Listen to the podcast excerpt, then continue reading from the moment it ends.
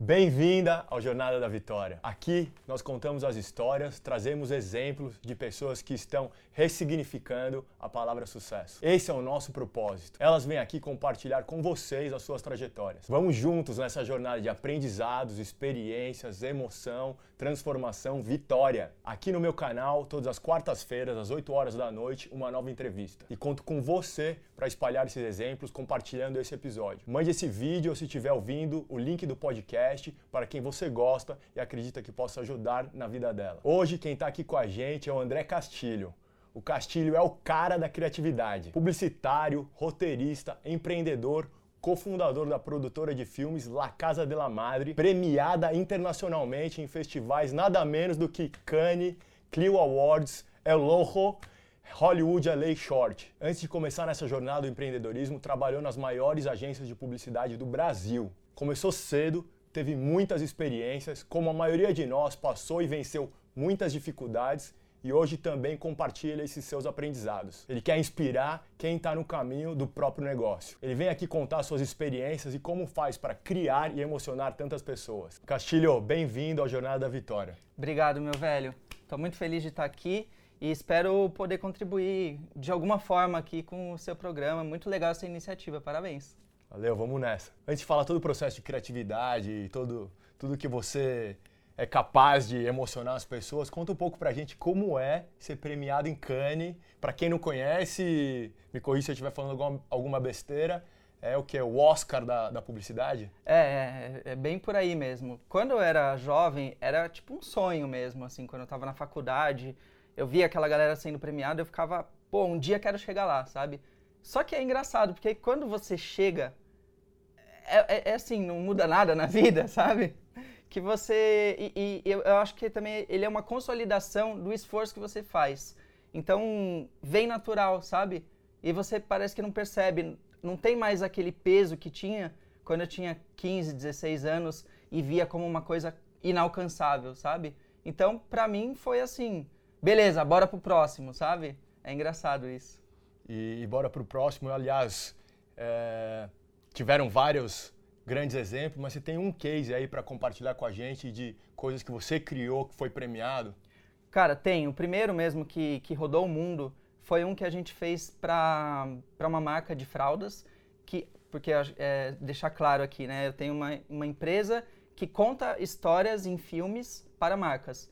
Então eu criei uma história que é uma mulher grávida, deficiente visual, que queria conhecer o filho, né? E não tinha como, porque ultrassom não tem como você ter acesso.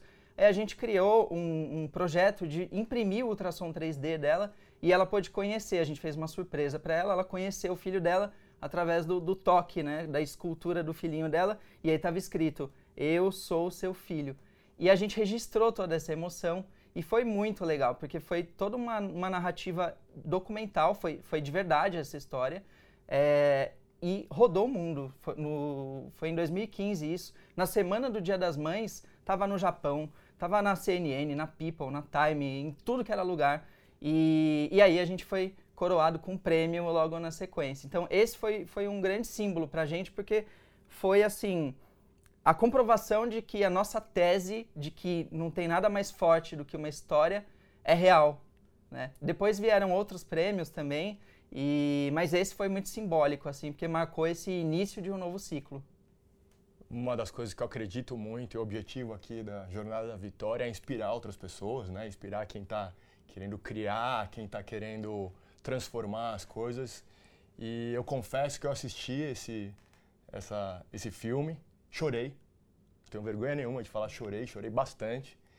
E, e, e me, e me emocionou muito principalmente hoje sendo pai, tendo toda essa relação com filhos e vendo a emoção daquela mãe é, tão genuína, né, que quem já passou por isso sabe como é, e, e, poder ter essa experiência de tocar, e ela no filme ela fala muito disso, né, como ela não consegue ver, ela, tudo é o toque, o cheiro, né, a, a, o que ela ouve, então a gente que tem a graça, e eu agradeço todo dia por poder ver, por poder ter os cinco sentidos, né, agradeço de verdade é, mas ela agradece muito e vê né, o mundo com outros olhos e todo o sucesso que você teve, né, que você acabou de falar, todas as mídias, o mundo inteiro, é, eu acho que nada é mais forte do que comentários de pessoas que assistiram, assim como eu estou dando o meu agora, né, de que me emocionou.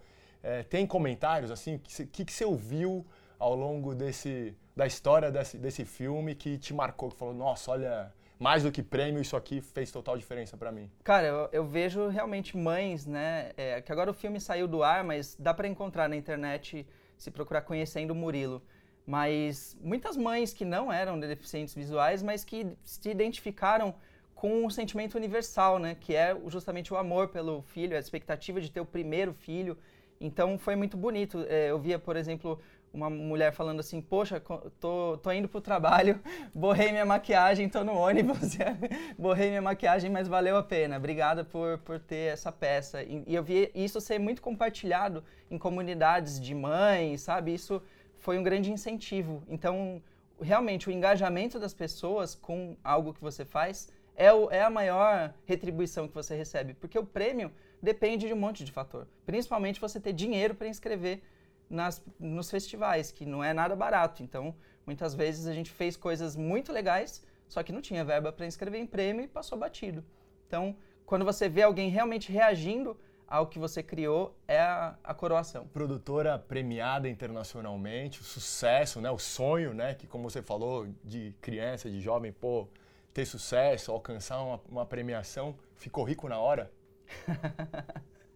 é, é muito engraçado isso, porque a ironia do destino, né? A gente, por um lado, pô, estamos no topo do mundo, e por outro lado, a gente fala, agora a gente tá, vai ficar rico, vai bombar. A gente foi para Cannes, torrou todo o último dinheiro que tinha investindo lá e chegou no mês, isso foi em junho, em julho, agosto, a gente estava quase quebrando, a gente estava quase declarando fa falência, porque né, quem trabalha com filme sabe que tudo, qualquer pequeno erro é muito grande em termos de valores, porque as produções são muito caras. E a gente cometeu é, uma série de pequenos erros que resultou no, num rombo de um filme que a gente estava fazendo. Contratamos aí parcerias erradas e também subestimamos o, o custo. E a gente estava literalmente quase quebrando um mês depois de, de, chegar no topo do mundo, vamos dizer assim. Então Isso. foi um aprendizado né, de humildade. Ou seja, é o sonho de todo mundo, né? Ter sucesso, mas às vezes uma decisão que não tem nada a ver com a criatividade ou com aquele sucesso todo, uma decisão de negócio, acaba colocando tudo em risco e você viveu isso. É, a gente fala muito de emoção, e estamos falando aqui de emoção. Acho que a emoção de ter chegado no ápice e depois é, tomar esse esse susto, né? Lidar com essa situação, acho que não foi das melhores. E como você superou? Como foi essa emoção? E o que, você fez para superar isso tudo aí? Então, eu acho que na hora que a coisa acontece é muito. Hoje é muito mais fácil olhar e ver uma perspectiva mais de sabedoria, aprendizado adquirido. Mas na hora foi muito revoltante, frustrante. Foi tipo assim, pô, o que mais que preciso fazer para para bombar, para dar certo, né? E aí é, é tipo sandália da humildade, lembra? Né? Esse acho que é o termo. Assim, você aprende a descer do, do salto e falar assim, beleza, bora trabalhar, bora, bora seguir a vida, porque nada muda, na prática não muda nada, né? Eu continuo tendo que pagar aluguel, continuo, você não, não vou pagar aluguel com um prêmio. Ah, ó, acabei de ganhar isso aqui, será que você pode abater do meu aluguel? Não, não existe isso. E a gente teve que superar isso é, de uma forma. Isso foi um aprendizado mesmo para ser transparente, para ser é, humilde. O que aconteceu nesse caso? A gente, eu mandei um e-mail, escrevi um e-mail para 100 colaboradores que e avisando assim, olha, a gente está passando por uma dificuldade, não vamos conseguir honrar o prazo de pagamento e gostaria, é, eu gostaria de pedir para você a compreensão saiba que, que eu vou retribuir quando eu tiver mais trabalho, você tem sido um parceiro. Eu abri o jogo, falei a real, eu não fiquei enrolando, sabe? E de 100 e-mails que eu mandei, 98 pessoas foram super compreensivas. E aí isso me permitiu conseguir, de fato, reerguer a, a, a produtora, porque eu sabia que se eu quebrasse, eu estava devendo muito, eu ia ter que fugir do país. a única chance de conseguir honrar os compromissos era me mantendo vivo, né? E, e, eu falo eu, mas é eu e meu sócio, a gente, a gente sofreu junto essa. É legal ter um, um sócio nesse sentido, porque a gente sofre as emoções no, e não é sozinho. Quando um tá derrubado, o outro vai lá e fala, não, não, vem aqui. Um puxa o outro, sabe? E a gente, pouco tempo depois, é, teve uma hora que eu entreguei. Falei assim, não. É, comecei a chorar no meio da rua e falei, não tá mais na minha mão. Eu fiz o melhor que eu, que eu pude e não, não tá rolando. É, putz, isso daí foi tipo um, um estalo que deu no universo. Foi assim, não, não, vamos ajudar esse moleque. Apareceu um, um filme pra gente fazer, a gente, e, e, assim, eles tinham urgência, então eles toparam pagar mais e pagaram à vista, uma, o que é muito raro nesse mercado, assim, aconteceu pouquíssimas vezes ao longo de sete anos de produtora. E aí a gente conseguiu salvar a produtora, pagar todo mundo, continuar e estamos aí até hoje. Ou seja, olha que legal, né? A transparência, a honestidade, né? Abrir o peito e falar, olha, né? não vou esconder, estou vivendo uma situação onde a gente cometeu erros e estamos aqui para corrigir. Não estamos né, nem querendo declarar falência e nem estou falando que não vou pagar, eu vou pagar, mas por favor compreenda. Isso gerou confiança, gerou a parceria que você já tinha com essas pessoas. Olha quanta coisa legal. E aí você traz uma outra coisa que me arrepia, que é esse lance da fé, né? A fé. Fiz tudo que eu podia e aí eu coloco na mão de Deus e, e pô, não tem mais nada. Fiz tudo, acredito que eu fiz tudo certinho, tudo que tinha ao meu alcance eu fiz, agora tá joga para cima, né? E... É, você você entende que que não existe controle total. A gente, como empreendedor, acha que tudo está sob controle, tudo pode ser planejado, tudo. É claro que se você ficar dormindo em casa, o Deus, o universo, não, não vai te ajudar. Então você tem que, que, assim, entregar e fazer a sua parte, que é dar o seu melhor. E aí as coisas fluem, é o estado de, de flow, né? Então acho que é, a gente entrou nesse estado em alguns momentos e agora, for, porque foram lapsos. Então a gente vivia isso, e des, meio que desaprendia, começava a ficar agoniado, entrava naquela vibe da crise, porque realmente é um setor em crise, mas se você entra nessa vibe, você só piora a situação. E agora a gente aprendeu a, a se descolar do, da macroeconomia e, e ter a nossa, o nosso próprio caminho próspero, sabe? E eu acho que isso tem muito essa relação de fé que você tem mesmo, de que você só está fazendo o seu trabalho, mas existe um, uma coisa maior aí que que está te guiando, sabe? Muito bacana, muito legal mesmo. Isso tem tudo a ver com o que a gente acredita. E essa não foi, acho que, a primeira dificuldade que você passou na sua vida. É, eu sei que quando você era jovem, criança, é, seu pai teve uma dificuldade. Como foi isso? O que, que mudou dentro de você nessa experiência?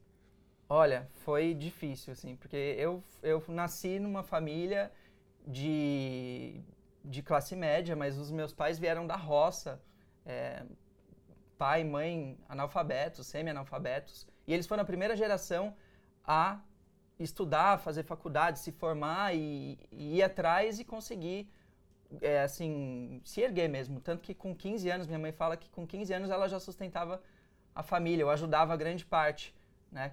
E, e para mim isso era muito marcante, isso que ela falava. Meu pai também trabalhava desde os 11 anos de engraxate. E foi legal conhecer essa história deles. Meu pai, ele né, trabalhou 20 anos no SBT, começou como office boy no Grupo Silvio Santos e conseguiu um cargo de diretoria. Então eu, criança, já tive é, acesso a essa ascensão dele. Ele estava no topo, né? E aí, um belo dia, ele tomou uma rasteira, perdeu o emprego e foi empreender. E aí ele pegou a grana acumulada aí investiu no empreendimento errado. Tomou um calote do sócio, deu tudo errado e a gente se viu assim, morando num apartamento novo e sem grana para pagar as, as prestações que ainda tinham que ser pagas. E aí isso virou uma dívida, e isso foi tenso. Eu, eu cheguei, é, assim, eu via minha mãe, meu pai muito desesperados tentando dar o melhor pra gente e oficial de justiça batendo na porta falando assim, ó, seu apartamento vai para leilão porque o banco não quis negociar a dívida. E então foi muito marcante para mim ver esse sofrimento deles. Isso fez com que eu quisesse desde cedo ser independente e com que eu sempre tivesse o, o, a vontade de empreender para primeiro porque eu aprendi a não ser a não vestir totalmente a camisa de uma empresa aquela coisa muito de anos 80 90, até essa até os anos 90 era muito comum você trabalha num, numa empresa, 40 anos, se aposenta naquela empresa e tudo mais. E aí eu vi que não era bem assim, que a empresa te vê como um número. Existem as exceções, mas grandes empresas você é um número, né? E então eu quis empreender, e, mas só fui conseguir anos depois. Eu tive que passar toda uma jornada. Eu comecei a trabalhar com 15 anos, trabalhei um monte de agência de, de propaganda, agência de internet. E aí eu fui empreender de fato só em 2012, né? E aí sim, pensando assim, não posso falhar. E esse medo de falhar, de repetir um, um, um erro do meu pai, me assombrou por muito tempo. Assim, eu tive que me libertar também dessa crença de que da escassez, sabe, para conseguir finalmente seguir o meu caminho, né? Eu não sou refém do, do passado, da, da, minha ancestralidade, vamos dizer assim.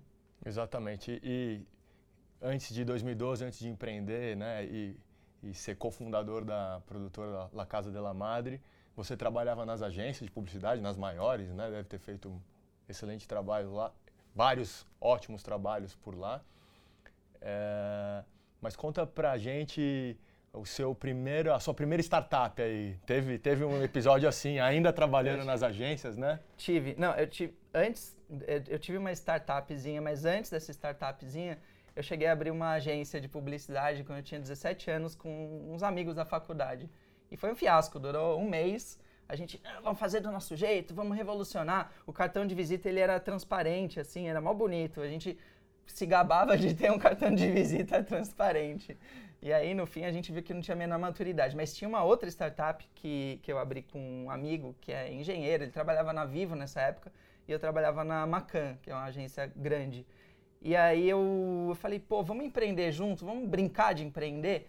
E aí eu entrei num, num site chinês lá, tipo esses AliExpress, encontrei um, uns anéisinhos de LED. Um anelzinho de borracha bem vagabundo e um LED na ponta.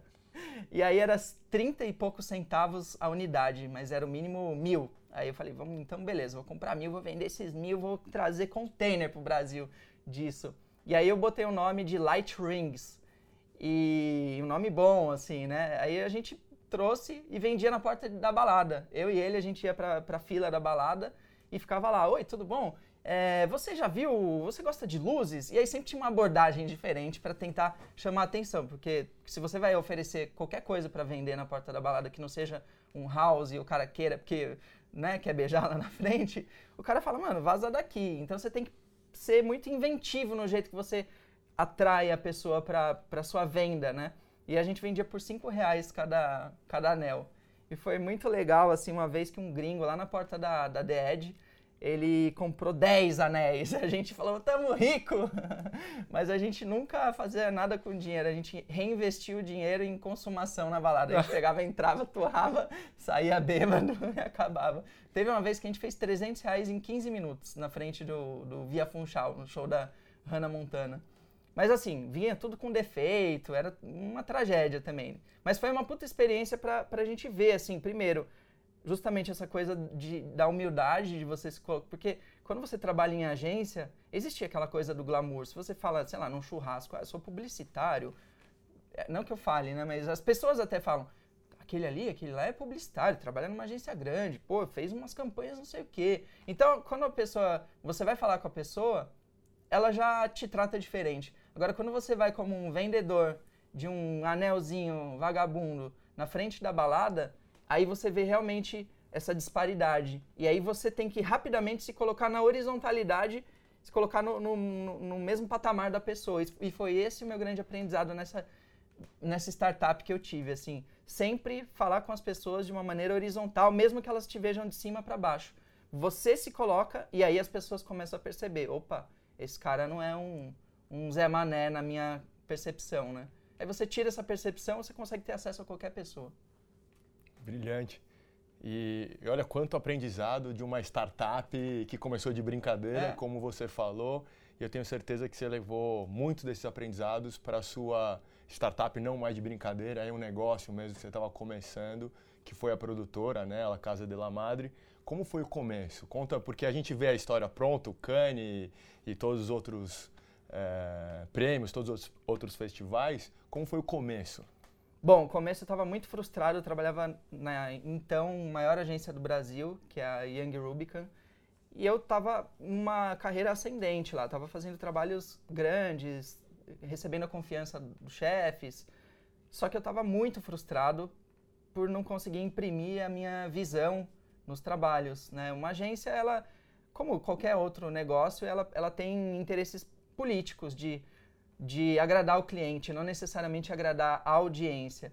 E isso me frustrava muito. Eu também, desde que eu me formei, me formei em publicidade, eu estudei muito cinema. Eu queria, eu estudei muito cinema e roteiro, né? E eu queria trazer isso para as campanhas, para os filmes que eu que eu estava oferecendo. E eu tive a oportunidade de trazer um pouco dessa linguagem, mas eu via também que assim, no fim, era, era muito a, a, disparidade, existia uma disparidade muito grande do que eu tinha concebido e o resultado final. Até o resultado que as produtoras grandes entregavam nesse sentido. E, eu, e aí eu conheci o meu sócio poucos meses antes, é, tipo em 2011. É, um amigo apresentou falou assim: pô, esse cara também está estudando cinema, ele também está estudando direção, você roteiro, vocês formam aí uma dupla legal. E aí eu tive a oportunidade de chamar ele para trabalhar comigo. A gente não trabalhou nem três meses juntos, eu pulei fora. Eu falei, velho, vou pedir as contas, não aguento mais. E aí ele, você tá louco? Você me tirou de uma agência, tá, me trouxe aqui, eu não vou ficar aqui sozinho. Aí eu falei, não, não, você tem razão. Deu dois dias eu pedi as contas. Ele ficou puto. Eu falei, não, esse cara vai me odiar para sempre, né? E não, é, na, aí eu fui freelar na produtora de uns amigos, que hoje eles são grandes, eles têm um canal no YouTube que chama Pipocando. Na época eles eram uma produtora muito pequena e eu fui lá fazer uns freelas de programa infantil como roteirista e tava me realizando.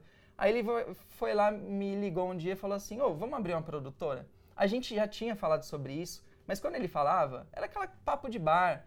Ah, quando, né, quando tiver uns 45 anos, aí sim a gente abre um negócio. Não, ele falou no susto e eu topei no susto e a gente foi sem ter a menor noção da bucha que era e por isso que a gente começou. Porque se a gente fosse pensar toda a dificuldade de entrar num, num mercado que é muito restrito e que, que, enfim, já tem players muito grandes e bem estabelecidos, putz, e pensando que o produto é muito caro, você tem que ter um capital de giro, a gente começou com zero reais, assim, porque eu não considero que o dinheiro que eu tinha para pagar o meu aluguel era alguma coisa, entendeu? Eu tinha dois meses de aluguel, ele tinha sei lá mais quantos, e a gente falou, vamos ter que dar certo de qualquer jeito. E para piorar, eu perdi o freela que eu tinha, porque os caras queriam que eu trabalhasse o tempo integral lá. Falei, gente, eu tô abrindo uma produtora, os caras, não, então não vai rolar. E aí eu perdi o único freela que eu tinha. Então era ou dar certo ou dar certo. E a gente começou fazendo um monte de trabalho de graça para as pessoas perceberem o que, que, a gente era capaz de fazer. E a gente não sabia se era assim, a gente sabia que era capaz de fazer, mas a gente não tinha nenhuma prova disso. Então ia nos lugares os caras, legal, o que, que vocês já fizeram? Ah, a gente já criou isso daqui. Não, mas isso quando vocês eram de agência, o que vocês fizeram como produtora? Porra nenhuma. Vocês podem falar a palavra no seu canal, mas só um porrinho de leve. E aí a gente foi fazendo, fazendo, fazendo, começou a conseguir cobrar e fez um. E, e aí a, a grande sacada, que foi desde o começo, foi o posicionamento que a gente firmou, que era contar histórias. Somos uma produtora de storytelling, que é trazer justamente os elementos narrativos do cinema para a publicidade e fazer filmes que envolvam as pessoas. Mas não sei se isso daí estava numa próxima pergunta, então estou dando spoiler aí. a gente chega já nessa pergunta e antes de chegar, você vai explicar para a gente o que é storytelling, mas antes de chegar nisso, a gente está aqui com o cara da criatividade. Se a gente não perguntar para você o que é criatividade, a audiência vai me xingar. eu acho que criatividade, eu sou um grande buscador da criatividade, porque é, ela não é uma coisa assim que você aprende a teoria e você alcança, como, sei lá, você aprender marketing. Você entende a teoria, entende a fórmula, você faz, aplica. A criatividade, ela mora dentro da gente. Em algum momento a gente perde, né? Porque você já viu criança que não é criativa? A criança, ela é espontânea. Ela inventa brincadeira, ela inventa brinquedo, ela fala sozinha, fala com um amigo imaginário. Ela está sempre fazendo coisa, criando o tempo inteiro. O criança, eu não sei se tem, né? Mas o, o, a criança cria. E aí a gente vai aprendendo aos poucos, a sociedade vai dizendo que aquilo não é bom, que é ridículo, que você está tá pagando mico, que é uma vergonha, que você tem que buscar um emprego de verdade, tudo isso. E aí você vai matando a sua criança interior. E a criatividade, ela é o, o não medo de ser. A criatividade ela é espontânea. Então, quando você deixa, quando você começa a pensar, se eu fizer isso, vão achar que eu sou ridículo. Se eu sugerir tal coisa, vão dar risada. Não, essa ideia não é boa o suficiente para poder compartilhar. Você mata, você para de praticar, porque você só é muito criativo pela prática. Se você mata isso, você tem que recomeçar. Mas assim, respondendo a sua pergunta de uma maneira mais sintetizada, eu acho que a, a chave da criatividade é a curiosidade. Você tem que se manter curioso. Sabe, criança pergunta: por que, que essa luz está na minha cara? Por que, que tem luz amarela e luz branca intercalada? Não sei se intercalada, mas as crianças mandam umas, umas dessas, né? Por que, que tem um, um moço que está filmando? Por que, que não sei o quê? E, enfim, tudo isso. E a gente vai achando tudo muito banal, muito. Tem até vergonha de perguntar, sabe? Eu lembro que a minha tia que morava comigo num curto período aí quando eu era criança, ela se irritava porque ela falava: "Para de perguntar por quê? Tudo você quer saber por quê?" E não tinha internet, né? então o Google da minha época era minha mãe. E ela tinha que ficar aguentando a minha mãe me explicando pacientemente tudo que eu perguntava por quê. E o que ela não sabia, tinha que ir procurar, né? Então acho que resgatar essa criatividade por, pelo, pelo simples é, é um, um, começo, sabe? Como que é feita uma cadeira? A gente não sabe, mas a gente olha para a cadeira como se fosse a coisa mais comum do mundo, né? Então acho que aí é um começo. Que bom que sua mãe teve a paciência de, de te explicar, né? Aliás, as mães, as mulheres são maravilhosas nisso, nessa paciência, nessa sensibilidade, né? É, sou muito fã das, das, nossas mulheres todas.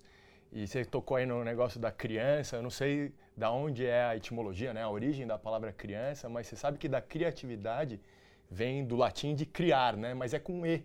Sabia que criar. é criar e existem outras línguas que eles diferenciam criar com i e criar com e. A gente não usa criar, não existe em português criar.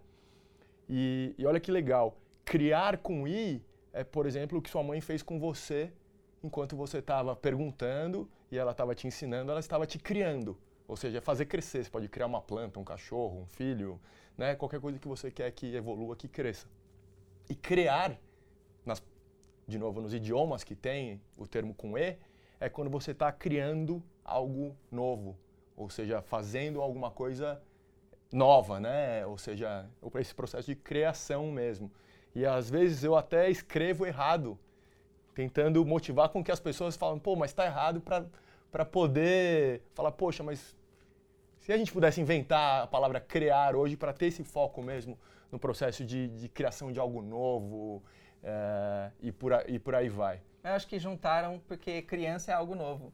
Então falou, vamos juntar os dois que, que conversa bem, sabe?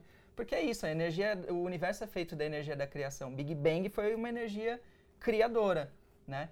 A energia sexual é uma energia criadora e inclusive existem estudos que, que mostram, né, no, os orientais mostram que a Kundalini, que é a energia primordial sexual, é a energia que você deposita na sua criatividade. Então é, é o mesmo vetor de energia.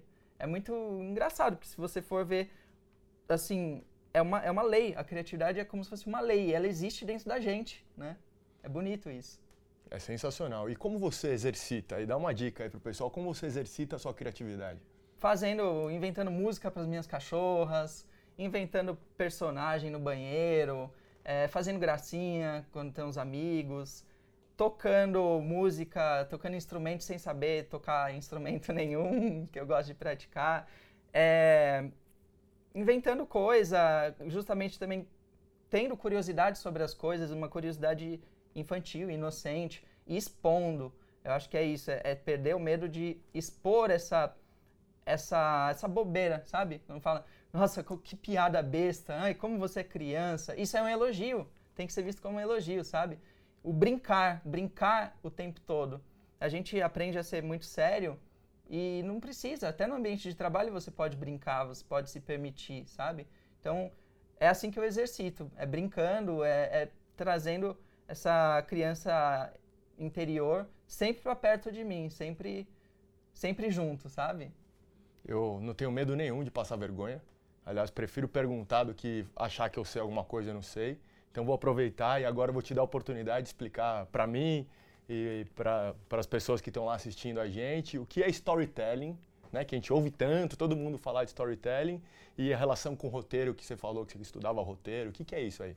Bom, storytelling é um, um termo que está sendo muito usado, apropriado pelo mercado, principalmente, ah, mercado de comunicação, né? Mais voltado para marcas, enfim, mas não é nada novo, na real. É, é contar histórias, é a arte de contar histórias.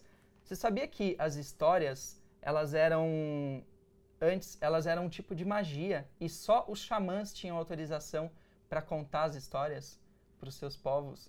Porque as histórias envolvem, elas trazem, elas despertam sentimentos, elas motivam as pessoas. Então, os, os mitos das, das sociedades primitivas, né, o Deus, trovão, que faz tal coisa, é, tudo isso veio de, de, de uma narrativa para tentar explicar a própria, o próprio sentido da vida, o por que estamos aqui, o que vamos fazer. E as narrativas sempre foram apropriadas por pessoas de poder. Com o tempo, inclusive, né, a história começou quando os, os homens se reuniam em volta da fogueira para contar das caçadas, do, do, ah, hoje eu cacei um búfalo, um tigre dentro de, de sabre, um mastodonte, ou sei lá. Foi aí que surgiram. E isso sempre foi um elemento de união dos povos. Então, é, o nosso cérebro já tem receptores de, de histórias. A gente tem todo um, sistema de espelhamento. Quando alguém conta uma história, o nosso cérebro projeta naquela pessoa, naquela narrativa, como se ele como se ele estivesse vivendo tudo aquilo. Por isso que a gente se transporta para as histórias, né? E aí o storytelling é justamente usar um conhecimento ancestral. Ah, o que eu ia te falar só é que acabou sendo apropriado pelas igrejas, pelos políticos, pela mídia, pelos donos do poder e até hoje a gente é refém das histórias que são contadas aí, né? É tudo um grande teatro. Vence quem conta a melhor história, a, a, a versão que é tomada como verdade. E é isso que é usado para manipular as pessoas. As marcas a, souberam aproveitar isso e também falaram, então a gente quer, elas estavam se tornando cada dia mais irrelevantes e então vamos nos apropriar das narrativas. Não é nada novo também, as marcas fazem isso desde antes de, de ter esse termo storytelling, mas agora ele foi apropriado de uma maneira mais é, massificada. Assim, queremos contar histórias, as marcas têm que ser grandes contadoras de histórias, narrativas para as pessoas se envolverem e aí de tanto gostar das nossas histórias, elas eventualmente vão consumir o nosso produto.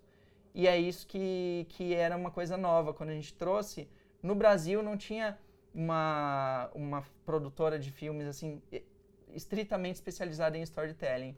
E a gente trouxe isso, que veio do cinema, para, para a publicidade convencional, né? Então isso envolve muito mais a pessoa. É muito diferente você fazer uma propaganda que você conta o preço, eu mostro um monte de gente feliz, sorrindo, consumindo o produto. Aquilo funcionava muito, mas hoje em dia as pessoas estão muito mais sedentas por narrativa. Vide Netflix, as plataformas de streaming, as pessoas estão o tempo inteiro consumindo narrativas, né? E as marcas, elas não estão mais concorrendo umas com as outras, não é Coca-Cola versus Pepsi, é Coca-Cola versus Netflix. Então, se a Coca-Cola não começar a contar boas histórias, ela vai ser totalmente irrelevante, assim como a Pepsi, assim como todas as marcas. Então, é, isso é storytelling. Sensacional. E a gente está tocando em alguns pontos aqui que para mim faz todo sentido. Estou adorando esse papo e acredito muito em alguns temas que a gente falou e aí agora trazendo todos juntos, né? A fé, acreditar, isso é, são etapas que eu falo muito na jornada da vitória.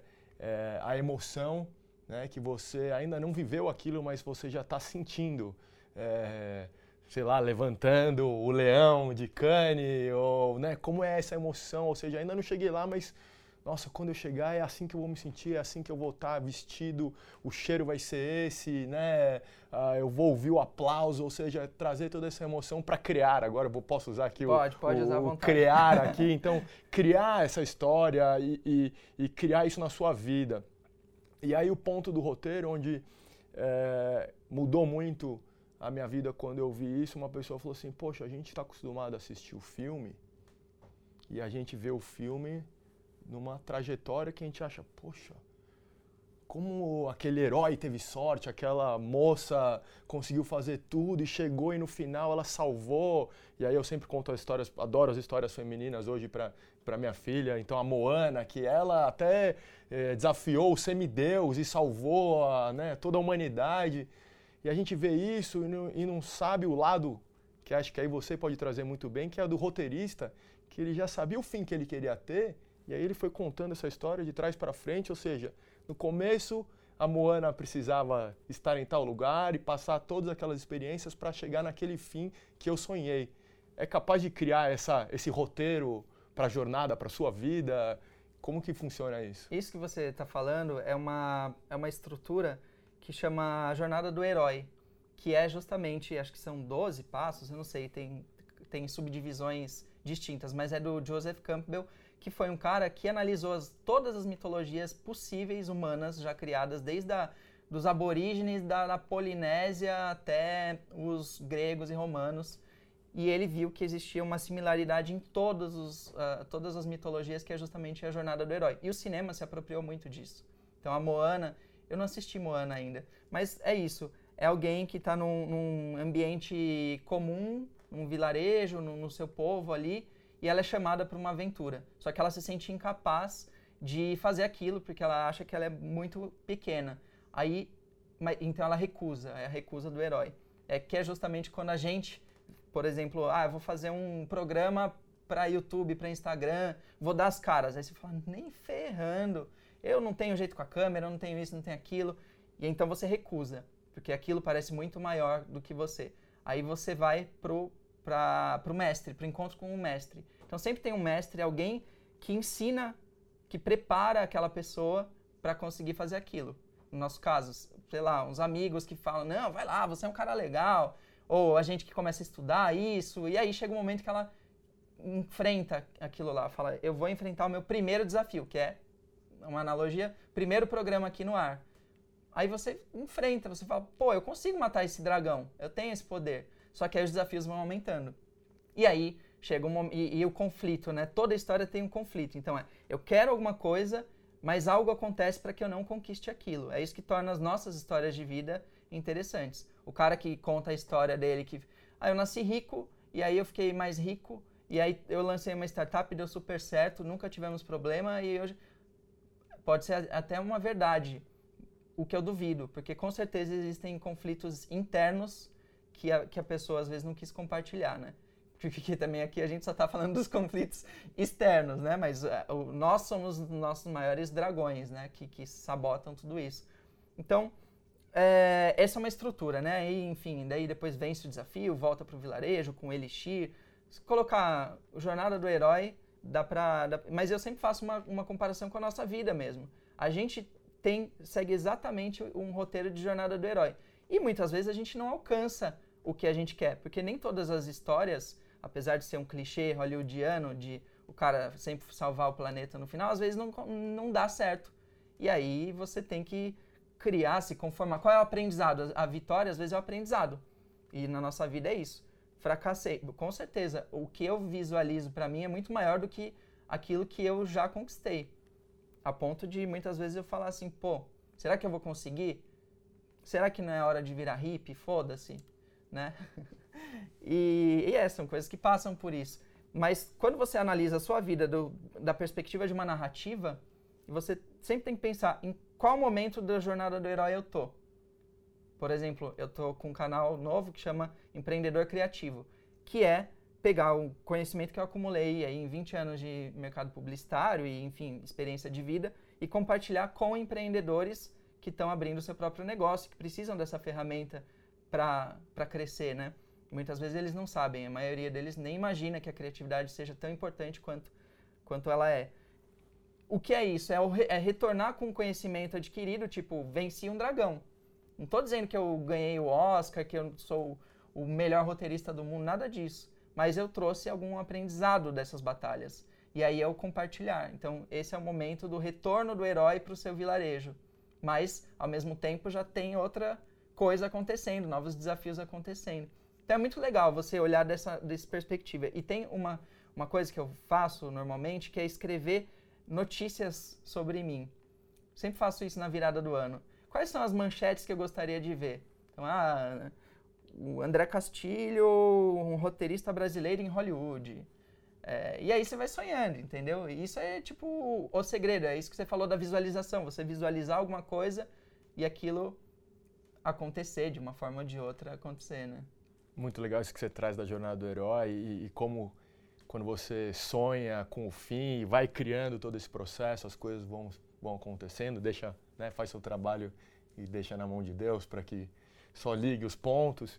E, e até disso que você estava falando, a ideia aqui da Jornada da Vitória é meio que ser esse mestre, esse mentor, é, de mostrar para as pessoas os caminhos possíveis, compartilhar histórias e até a duração do programa ser mais longo é para que não seja superficial, não seja só aqui você contando que recebeu o Cane ou que fez sucesso com a história do Murilo, e sim, poxa, todas essas dificuldades que você está compartilhando com a gente, todos esses momentos de, de indecisão ou de raiva quando a coisa não aconteceu da forma que você queria, acho que isso que abrilhanta todas as histórias. Eu ia te perguntar hoje, né, qual que é o roteiro da, da sua jornada que você está escrevendo no momento, é esse.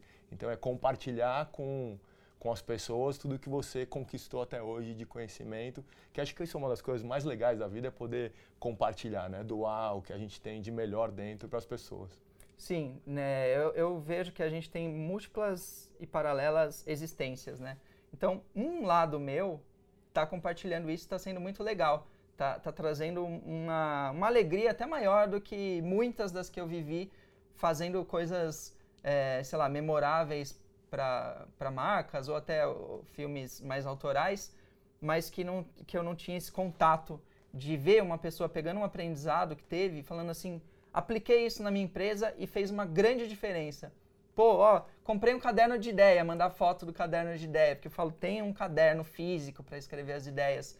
Então, ver essas as pessoas é, dando esses passos e, e, dando essa, essa confiança, né? De, pô, esse cara tá falando alguma coisa, vou fazer, porque acho que essa é a alegria do, do, professor, né? Que é, eu nunca tinha me visto nessa posição de professor, mas agora eu vejo que é ver realmente os alunos aplicando aquilo, fazendo os exercícios e, e compartilhando, né? E falando, ó, oh, aprendi isso. O aprendizado não é aquilo que eu passei, é o que ele aprendeu com aquilo que eu passei. Olha, legal isso. É exatamente isso, né? Não é você querer colocar o que você viveu na vida das pessoas e sim talvez colocar o seu exemplo ou os seus aprendizados para que ela se torne a melhor pessoa que ela pode ser. Exato. É isso que eu acredito muito, né? É. E falando em compartilhar, eu fiquei sabendo que você andou compartilhando esses seus aprendizados, mas de uma forma meio inusitada, aí numa palestra onde você não estava assim, né? É, foi uma palestra que eu dei na SPM que era sobre empreendedorismo. Então eu queria convencer alunos de comunicação a não se jogarem no mercado de trabalho e criarem o próprio mercado de trabalho, criarem as próprias empresas. Eu queria muito convencer. Sempre, quando eu falo com jovens, eu falo não, não, não aluguem o talento de vocês para grandes corporações, criem a própria, aprendam a empreender, né? E, e era sobre sucesso. Então eu estava fazendo uma retrospectiva da minha vida e falei para eles assim, olha, o sucesso é muito relativo. Vocês têm que, antes de querer sucesso, rever qual, qual é a noção de sucesso. Tem gente que o sucesso é ficar rico, é, sei lá, ir para Ibiza três, cinco vezes por ano ou qualquer coisa assim. Para mim, o sucesso é poder trabalhar a hora que eu quero, poder fazer fazer do meu jeito ou poder apresentar uma palestra de pijama.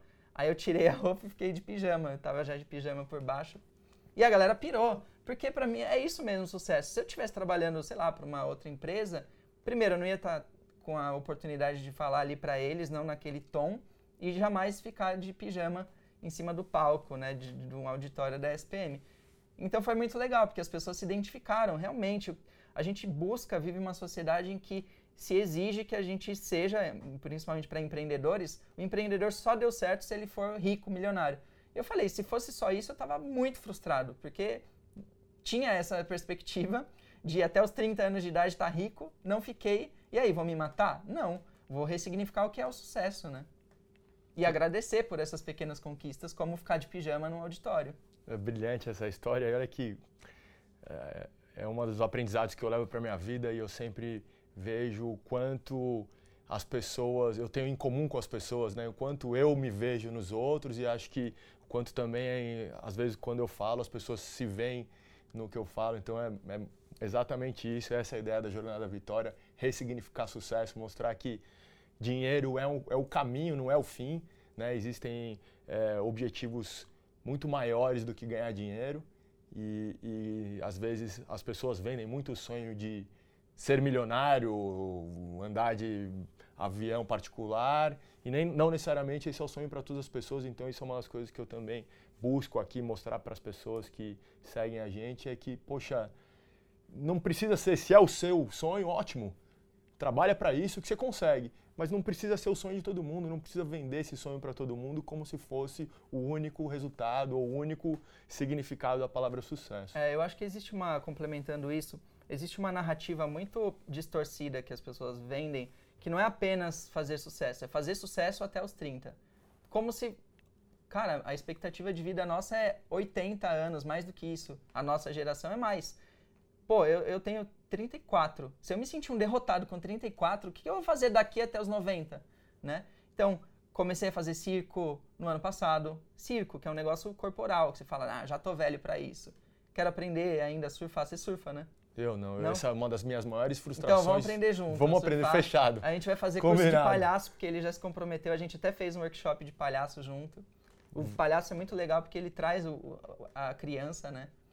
que mais? Aprendendo a tocar instrumentos de percussão. Quero futuramente, já vejo assim, pô, teria uma banda conceitual, sei lá, mas são coisas que você fala, o cara vai resolver se lançar numa banda depois dos 30, você tá louco, né? Então é isso, assim, quando você tem saúde, tem um espírito jovem, não existe tempo. E, e isso é se realizar. Às vezes o trabalho tá mó perrengue, mas você vai doar, mesmo que seja a sua própria empresa, você vai doar toda a sua energia em uma aposta.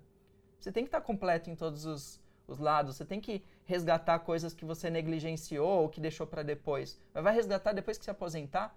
Com a miséria que um aposentado tira? Melhor agora, né? Andrezão, vou fazer um compromisso aqui público. Tocar, não sei tocar nem campainha. Posso aprender, vamos, vamos junto nessa, mas se quiser montar uma banda, eu quero muito aprender a cantar. Eu acho que se eu soubesse cantar, e a hora que eu souber cantar, na verdade, eu vou ser mais feliz. Então eu tô junto nessa. Vamos. E vamos fazer o curso de palhaço que eu comecei, sim, aquela, aquele workshop que a gente fez junto. E assim que tiver, a gente vai fazer. E para finalizar, é, como que as pessoas, nossos fãs, conseguem se conectar com você é, deixa aí suas mídias. E assim como o link do, do vídeo do Murilo vai estar na descrição do vídeo, é, também vamos deixar suas mídias aqui para as pessoas se conectarem com você. Tá. É, bom, tem o meu LinkedIn, que é colocar André Castilho lá no LinkedIn, acha. Pode mandar um e-mail também. É, vou dar meu e-mail pessoal mesmo, castilho.andré.gmail.com. E tem o canal do Empreendedor Criativo, que é um ponto de contato que, que eu estou tendo com empreendedores, eu acho que tem tudo a ver com o seu público, que é o empreende, é, no Instagram é empreendedorcriativo.oficial. E no YouTube, que eu coloco os vídeos mais completos, youtube.com barra empreendedor criativo. Então, esses são os, os, pontos. Pode mandar mensagem direta lá que, que eu respondo tudo. E não sei se você vai me querer que eu fale outra coisa, então já vou falar, porque eu não posso perder essa oportunidade. É, você, falou, você perguntou em que estágio que eu estava da jornada do herói. E eu falei que a gente tem coisas paralelas, né? Vidas paralelas e tal. Eu agora estou investindo muito no, no, meu lado escritor, que foi muito tempo silenciado porque eu achava que não, não tinha o talento, não tinha habilidade, não fiz letras, não sei o quê. Todas essas coisas que a gente... As verdades que a gente quer acreditar que só limitam a gente. E aí eu estou lançando meu primeiro livro, que já está escrito já faz um tempo Estou lançando, mas ainda vai, vai um tempinho, né? Mas é, chama Janela de Isabela. Então, enquanto eu estava vindo para cá, para a entrevista, eu criei o Instagram, arroba Janela de Isabela. Entra lá que quando esse programa for pro ar, provavelmente já tem alguma coisa, uma pré-venda, que é a história de uma menina com câncer e que ela aprende a ver o mundo com os olhos da imaginação e com isso ela consegue entender tudo que está acontecendo com ela. Tá bem bonito, tem umas ilustrações lindas e é, eu tô nesse momento de ser um aprendiz, de ser um iniciante num mercado que eu não tenho a menor habilidade. É muito fácil a gente chegar num pedestal e ficar numa, numa posição confortável. Agora eu vou ficar aqui de cima, como, sei lá, o mercado publicitário, que ainda tem chão, mas já tem uma, uma história, né?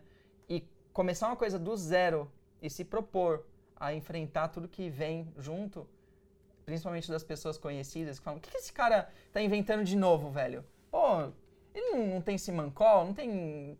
Puta vergonha alheia, né? Tudo isso que a gente fica, recebe. Então, tô, tô nesse momento também. E deixa aí um recado para as pessoas que estão seguindo a gente, talvez que vivam todas essas críticas, todos esses momentos?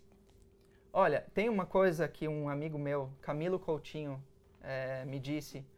Aliás, é um cara legal de você chamar para conversar. Ele é especialista em mídias sociais e otimização de vídeos para o YouTube. Mas ele é muito legal, um cara muito sábio. E ele falou assim: nunca se compare. É, não é, eu não tinha formulado isso, tá? Então é assim: nunca compare a sua história com, com alguém que já percorreu mais caminhos do que você. Então a gente olha para o cara lá da capa da Forbes e se sente um lixo, né? Olha para o cara que um grande músico e a gente está ali tentando tirar algum som no violão, a gente fala, putz, eu sou um fracasso.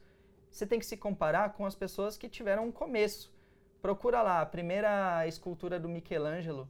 Tudo bem que já foi, já foi boa, mas nem se compara com a qualidade que, que tem a, aquela madre, é, dona não sei o que lá, sabe? Que é ela segurando, a Virgem Maria segurando o filho, esqueci, depois você coloca ali embaixo. Que é a grande obra-prima dele. Então, se você não começa alguma coisa, não passa pelo, pelo aprendizado de errar, começar a melhorar, você, você vai se frustrar mesmo. Então, tudo tem um começo e o começo demora. Todo, quer começar um canal no Instagram de um projeto seu.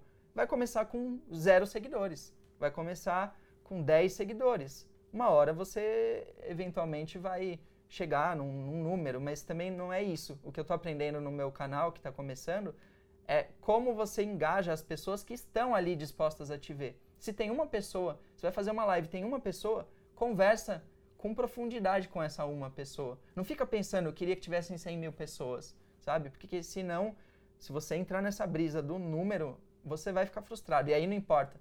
Eu já estou há dois anos e meu canal tem 100 inscritos. Beleza. Como que você engaja esses 100, sabe? Isso é uma coisa que eu estou aprendendo também, para não ficar frustrado e para me motivar a continuar, né? Então é isso. E quantos aprendizados a gente teve com essa Fire, o cara da criatividade de fato, que contou pra gente as dificuldades que ele viveu e tudo que ele acredita e tudo que ele vive, que acho que esse é o principal que a gente tenta passar aqui no nosso canal, de mostrar as histórias por trás e não só o sucesso e não só como foi ganhar os prêmios. E assim como ele falou, eu até complemento um pouquinho, se ele me permitir, é que se compare com o que você era ontem. Se compare com, o que você era um ano atrás. Se você não tiver vergonha do que você era um ano atrás, é que você está fazendo pouco, você não está se testando tanto, você não está se permitindo passar as vergonhas que talvez você se permitisse, que graças a Deus a gente compartilha, né, de, de, de se dispor e dar a cara a tapa e sofrer as críticas, principalmente da, dos mais próximos, que está tudo bem, que são todas pessoas que querem nosso melhor, mas se compare com ontem, o que eu posso ser melhor hoje, eu não fui tão bom ontem, não tão, fui tão boa ontem, e hoje eu sou melhor, e assim a cada dia.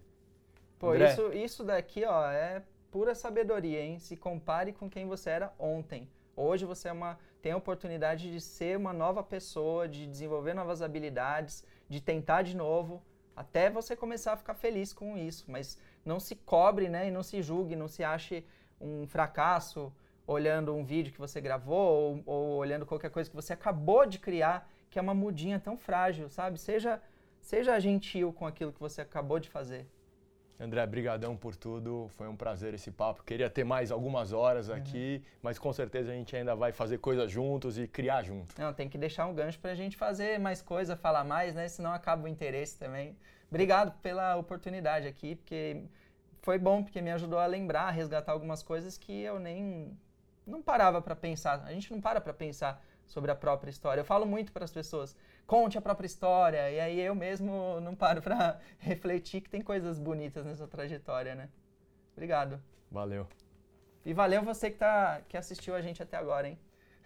Quero agradecer também aos nossos parceiros. Esse programa foi gravado aqui nos estúdios do Bra Habitat e a cada uma de vocês por fazerem parte dessa jornada. Eu sou muito grato pelas mensagens que recebo e por vocês que estão compartilhando as entrevistas com as amigas, os amigos. Show saber que estão gostando e querendo dar oportunidade para que elas também conheçam essas histórias. Você já sabe que eu colaboro com grandes pessoas como o Castilho para juntos te inspirar e tenho certeza que você conhece outras pessoas que precisam ouvir isso mande para elas, compartilhe. Eu tenho um outro presente para você. No meu Instagram eu sorteio várias coisas bacanas como por exemplo, participar com a gente aqui assistindo a gravação de um episódio, uma ligação de mentoria comigo e com meus convidados. Aliás, Castilho, topa bater um papo com uma de nossas fãs para fazer uma mentoria com elas? Pô, claro, faço questão, vai ser um prazer. Excelente. E a cada semana uma pessoa é sorteada. Para participar, deixa seu comentário no meu post do Instagram em até dois minutos após eu postar. E é claro que se você comentar em todos os meus posts, aumenta sua chance de ganhar. E olha, fica a dica. Eu posto todos os dias entre 7 e meia e 8 e meia da manhã. Se conecta comigo pelo meu Instagram, se inscreve aqui no canal se ainda não se inscreveu, clica no sininho para saber todas as notificações e assina o podcast na sua plataforma favorita. Esse programa é para você, é para te inspirar. Que Deus abençoe a sua jornada à vitória.